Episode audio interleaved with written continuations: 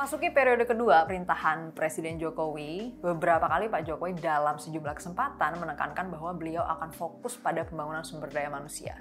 Untuk investasi SDM, pembangunan SDM memerlukan kehadiran negara. Oleh sebab itu, sejak mulai dari kandungan sampai anak-anak kita memasuki masa emas, harus betul-betul diperhatikan jangan sampai ada angka kenaikan stunting. Kemudian juga kualitas sistem pendidikan dan pelatihan yang harus betul-betul dirancang. Oleh sebab itu, reformasi di bidang pendidikan dan pelatihan adalah menjadi kunci.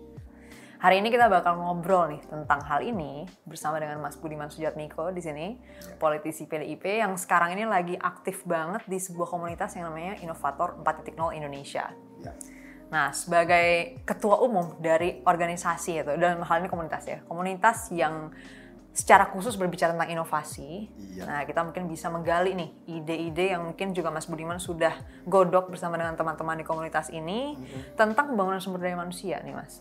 Sebaiknya Pak Jokowi itu mulai dari mana ya kan? Karena PR-nya seputar sumber daya manusia yang ada di Indonesia ini banyak banget dari mulai pendidikan dasar sampai kemarin bicara tentang vokasi segala, bicara Betul. tentang pengangguran segala, hmm. kemudian menuju revolusi industri 4.0 juga hmm. yang sudah mulai wiping out employment yeah. di berbagai macam sektor. Hmm.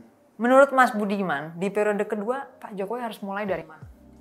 Ya, seperti juga setiap uh, transisi sejarah ya.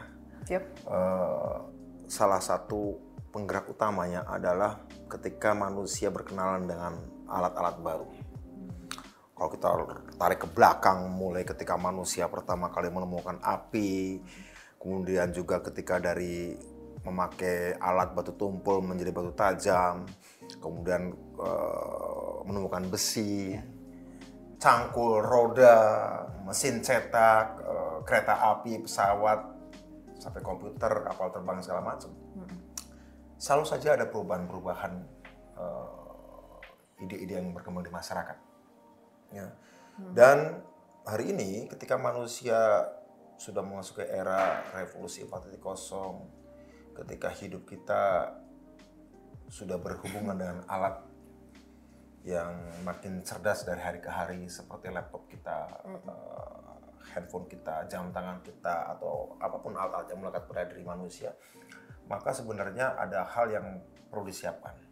Bahwa revolusi 4.0 bukan sekedar industri, tapi juga berdampak uh, politik, berdampak sosial, berdampak mm -hmm. kebudayaan, dan segala macam. Mm -hmm. Nah, dalam keadaan seperti itu memang tugas pemerintah menyiapkan warga supaya tidak kaget suka kaget supaya tidak kaget menghadapi perkembangan perkembangan baru. Mm-hmm. Dan ketika Pak Joko Widodo berbicara soal pada periode kedua menekankan pada sumber daya manusia atau yang beliau sebut sebagai talenta, maka yang saya bayangkan dan saya usulkan untuk kita bayangkan semua adalah tentang 80 juta lebih manusia Indonesia yang kita sering sebut sebagai bonus demografi. Orang-orang yang di usia produktif itu mau diapakan? Yeah kalau puluhan tahun lalu mereka biasa produktif dengan cangkul, biasa produktif dengan mur, dengan obeng segala macam, sekarang alat-alat itu sudah mulai berganti sedikit demi sedikit ke gadget, ke laptop, yeah.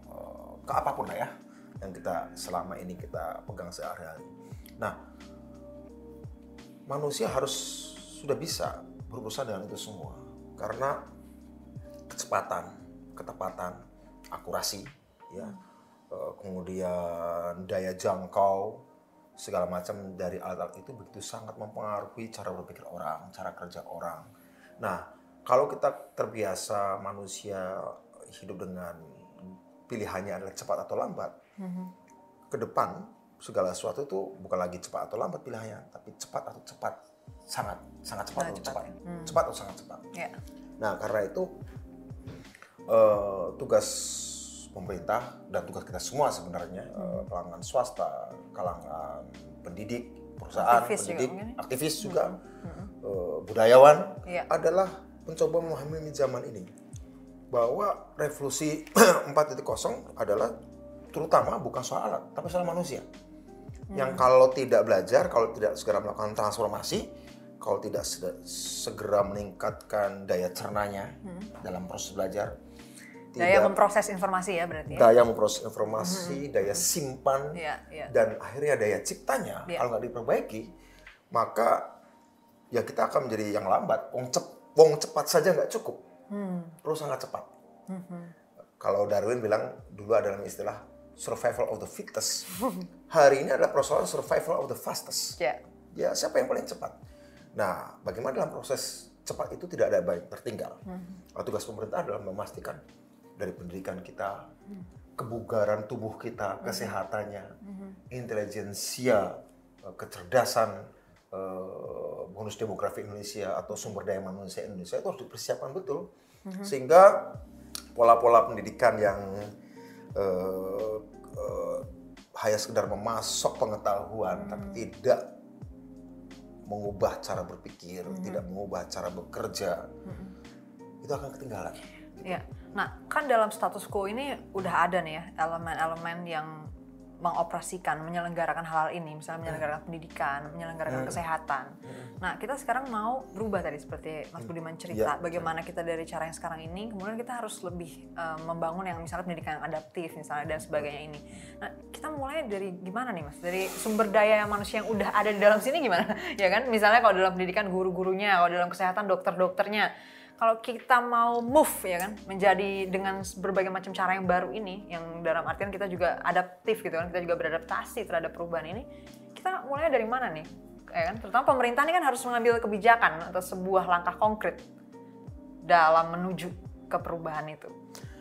Ada tiga sektor yang menurut saya kemarin kami kebetulan di Inovator bikin acara rutin kami Big Questions Forum keempat kita berbicara soal menyiapkan daya saing teknologi kita teknologi Indonesia ya itu ada dikatakan ada satu orang anggota inovator yang kebetulan dia ketua kantor inovasi Oasis Silicon di Dubai.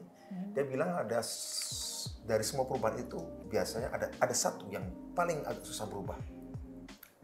Sektor pendidikan. Kenapa? Karena sektor pendidikan itu di situ ada value, ada nilai. ya Ada nilai-nilai yang memang sudah puluhan atau bahkan ratusan tahun tertanam kuat di sana.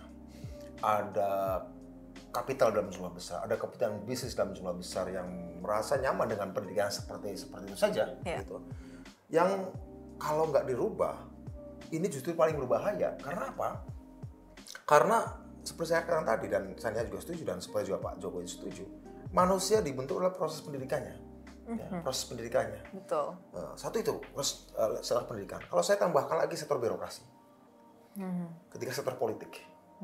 Nah ini adalah tiga hal yang memang sering kali eh, karena dia melibatkan value, nilai, menyebabkan juga eh, jumlah uang yang sangat besar. Ini nggak mudah untuk mengurainya. Nah di sini memang dibutuhkan keberanian. Pak Jokowi sering mengatakan bahwa pada eh, periode kedua dia tidak punya beban lagi, Eh, dia ingin segera melompat, ingin melakukan terobosan, Iya. maka menurut saya yang harus disiapkan ini bukan sekedar pemerintah menyiapkan diri tapi seluruh masyarakat. Tapi tentu pemerintah punya tanggung jawab, dia punya APBN segala macam Iya. ya. Untuk menyiapkan bagaimana di sektor pendidikan, sektor politik dan sektor birokrasi itu harus siap ya. Termasuk pendidikan yang akan berdampak pada kesehatan, pendidikan kedokteran.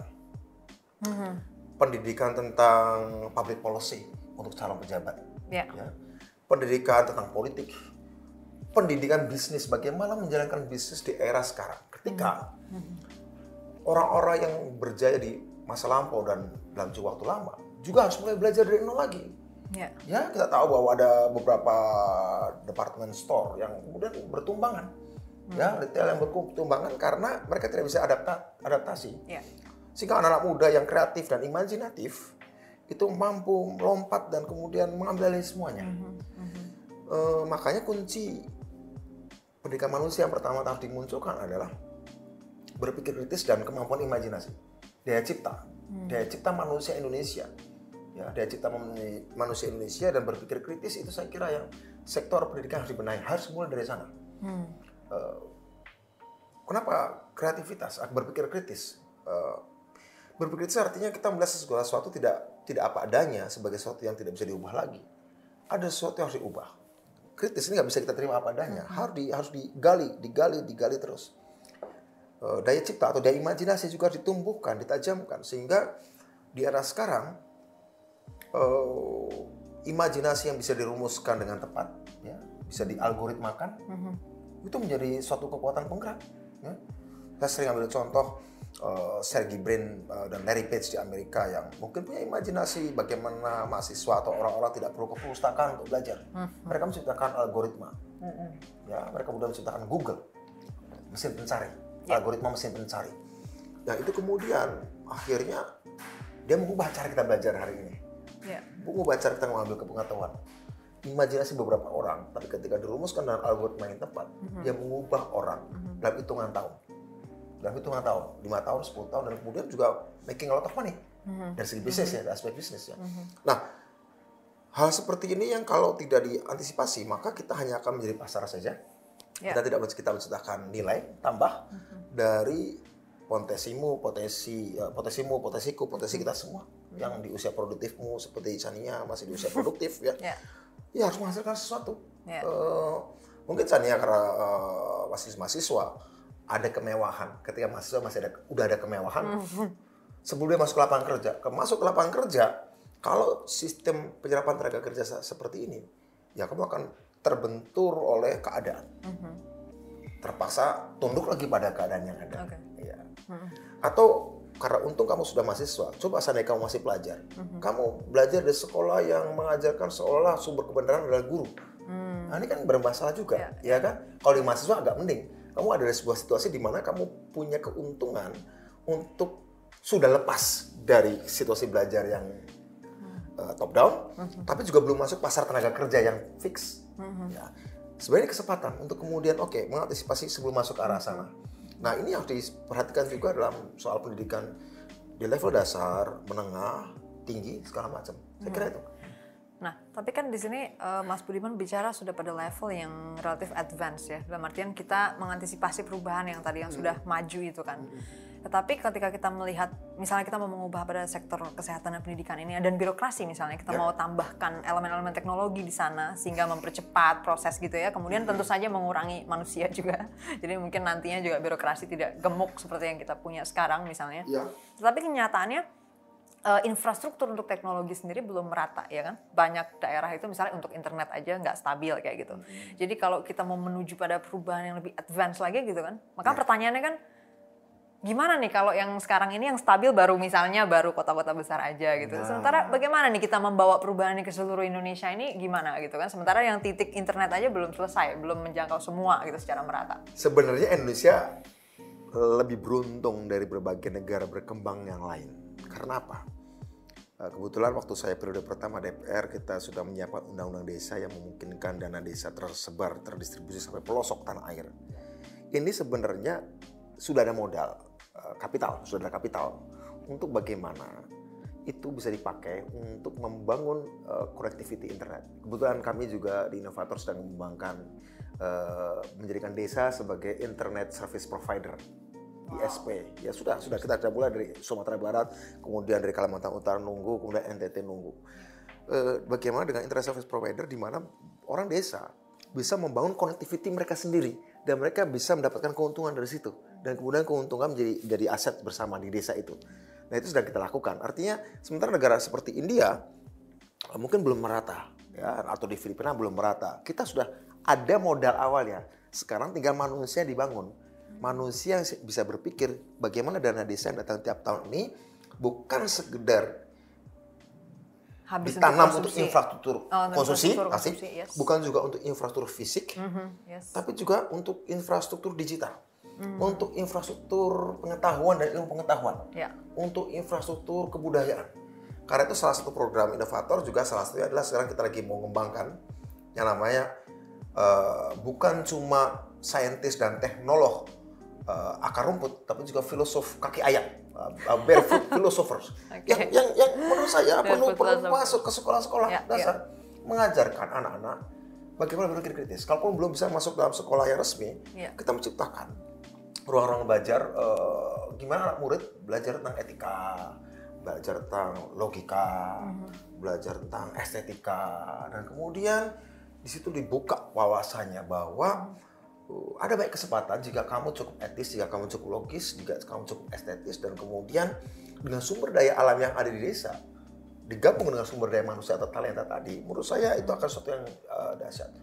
Ya, saya kira uh, saya kemarin bikin kultur, saya bilang uh, tugas anak muda hari ini adalah menghadapi situasi ini adalah berjalan ke depan, memegang sains di tangan kirimu, memegang sejarah di tangan kananmu, dan jejaring sosial di, di kedua kakimu. Kalau kamu berjalan dengan tangan kiri, dengan pegang sains, tangan kanan pegang sejarah, dan kedua kakimu ada jejaring sosial yang masif, kamu bisa melakukan banyak hal. Ya. Asal tidak melawan hukum alam, kamu bisa melakukan banyak hal. Ini yang mau kita tanamkan. Seperti itu. Makanya perlu ada uh, saintis dan teknolog akar-akar rumput dan filosof masuk ke akar rumput, sejarah ke akar rumput hmm. untuk menciptakan percakapan. Ya. Uh, kita mempertanyakan apa nih yang sedang terjadi apa nih? Bagaimana kita membaca perkembangan-perkembangan teknologi yang sekarang terjadi di level bioteknologi misalnya? Hmm. Bicara soal penyakit, bicara soal umur panjang, berbicara soal kecerdasan buatan. Ya. Ya seperti seperti itu. Kira-kira begitu. Jadi dia tidak menjadi uh, topik yang inklusif, eh yang eksklusif ya, tapi justru menjadi inklusif Betul. untuk semua orang bahkan dia sampai ke akar rumput ya. Iya, uh, uh, uh, hmm. menciptakan thinking society, nah, masyarakat yang berpikir. Ya, ya, ya. Masyarakat berpikir itu artinya begini, Chania. Uh, masa berpikir adalah dibiasakan, ditradisikan untuk mengupas segala sesuatu secara mendalam. Pendekatan yeah. bisa kultural, mm-hmm. bisa kultural gitu. Dengan cara-cara tradisional bisa, mm-hmm. dengan cara-cara yang advance juga bisa. Saya kira yeah. itu. Yeah. Yeah. Dengan berbagai macam uh, upaya tadi mungkin baru kemudian bonus demografi kita menjadi sesuatu yang besar ya, maksudnya sesuatu yang kemudian begitu. Yeah. Nah, sehingga kemudian perataan sekolah hmm. uh, SMK, hmm. BLK, sekolah dasar, menengah atas, tinggi dan segala macam itu udah harus pelan-pelan dilakukan. Uh, hmm. Sorry nggak pelan-pelan. Kita nggak punya kemewahan waktu itu. Hmm. Kita nggak punya kemewahan waktu. Hmm. Jadi harus cepat berarti. Iya, agresif cepat di depan ya. harus progresif, disruptif. Kira-kira gitu. Okay. Sebagai penutup nih Mas ya, Budiman, ya, yang kemudian menjadi isu ketika kita bicara tentang kemajuan sumber daya manusia, kemajuan teknologi, berikutnya adalah permasalahan environment atau lingkungan yang juga muncul dari hasil kemajuan teknologi itu sendiri. Ya, ya kan, yang kemudian kemarin jadi ada banyak anak-anak muda sekarang di seluruh dunia mulai bikin gerakan lingkungan tapi di pada usia yang muda, misalnya usia 16, usia 15 tahun sudah bicara tentang lingkungan karena mereka merasa there's no future anyway gitu saya sekolah, saya berpendidikan tinggi, saya berusaha untuk maju begini, berpikir begini macam-macam, percuma kalau besok udah doomsday gitu. Karena pencairan di kutub dan segala macam. Menurut Mas Budiman, untuk sisi environment ini, gimana kita menyikapinya? Ini saya uh, saya ingin mengucapkan selamat pada Chania, saya ingin mengucapkan selamat pada diri saya dan ingin mengucapkan selamat pada teman-teman yang menyaksikan ini karena apa? Kita hidup di era di mana perkembangan-perkembangan ilmu pengetahuan dan teknologi nyaris bisa melakukan hal apa pun untuk tujuan-tujuan yang 30 tahun atau 50 tahun yang lalu itu kita anggap Hampir sebagai mustahil, ya? mustahil. Yeah, beyond beyond beyond imagination yeah, ya yeah. beyond the, your wildest dreams gitu, yeah. kira-kira begitu. Yeah. Tapi sekarang ini kita bisa membuat teknologi yang bisa membuat lingkungan itu bersih. Hmm. Contohnya begini, kami di Innovator sering berbicara tantangan umat manusia hari ini adalah tiga. Menaklukkan waktu, memperbesar kapasitas penyimpanan data mm-hmm. dan memperbesar kapasitas penyimpanan energi. Nah, kami sedang berbicara soal uh, waktu ada teknologi komputer kuantum mm-hmm. uh, untuk melakukan waktu agar melakukan penghitungan segala dengan cepat. Penyimpanan data. Sekarang kita mulai namanya uh, silikon. Data kita di handphone atau di komputer pakai silikon. Sekarang ada perkembangan teknologi baru. DNA kita juga bisa menyimpan data. Jauh lebih banyak ribuan kali lebih banyak daripada IC. Ya. Yeah, yeah. Satu gram DNA kita bisa menyimpan ribuan film, ribuan foto, ribuan teks gitu yeah, ya. Yeah. Ya kalau diimplan ke tubuh Chania, ya dipasang AI, ya suatu saat Chania bisa recall itu kembali memori itu. Menyimpan energi. Hmm. Kita selalu berpikir bagaimana energi ini menghasilkan polusi fosil. Oke kita kembali ke energi yang terbarukan, angin, matahari yang tidak akan pernah selesai baru miliaran tahun lagi habis. Bagaimana hmm. kita melihat itu? Hmm. Gelombang uh, tidal, ya, hmm. air laut kita yang yeah. luar biasa. Yeah. Kebetulan teman-teman kita juga sedang belajar tentang uh, energi terbarukan di luar negeri, bicara soal DNA sebagai tempat penyimpanan data hmm. yang lebih hmm. banyak kapasitasnya daripada uh, silikon, ya. Kemudian juga kuantum segala macam. Tapi saya bilang sama mereka eh, tugasmu, tugas saya adalah kita matchmaking kan, menjodohkan antara ilmu pengetahuan ilmu pengetahuan yang kamu pelajari di langit, bagaimana masuk ke pelosok-pelosok tanah air. Eh, cuma itu, Ya. cuma itu. Gak ada jalan lain. Brain power harus bertemu dengan community power. Saya kira itu. Dari situ mungkin kita juga nantinya akan bisa come up with solution ya untuk masalah-masalah bahkan masalah-masalah yang mungkin beyond our imagination sekarang ya. Wow. Kita bisa Wah, iya. mengembangkan itu semua ke depan. Eh, kita kita hidup di era yang sangat menarik, sangat menarik. Ya. Ya. Jadi jangan bunuh, jangan lumpuhkan Ya. imajinasimu. Kira-kira Tapi gitu. kita bisa selalu optimis Ya. dengan tidak membunuh imajinasi kita tadi Ya. dan dengan kenyataannya teknologi dan pengetahuan ya sains perkembangan perkembangan sains terbaru menjadi lebih inklusif semua orang bisa akses Betul. dan mudah-mudahan teman-teman yang sudah punya privilege untuk dapat pendidikan yang lebih baik bisa tadi ya turun lagi ke akar rumput untuk kemudian membuat pengetahuan ini semakin tersebar secara merata dan Ya. mungkin nanti pada akhirnya juga kita bisa bersama-sama akhirnya datang dengan solusi-solusi yang inovatif gitu ya Betul. terhadap berbagai macam permasalahan ini. Ya. benar. Itu tadi obrolan bareng sama Mas Budiman tentang pembangunan sumber daya manusia Indonesia ke Ya. depannya. Semoga menjadi inspirasi. Silahkan komentar di kolom komentar di bawah. Pendapat teman-teman tentang permasalahan ini gimana?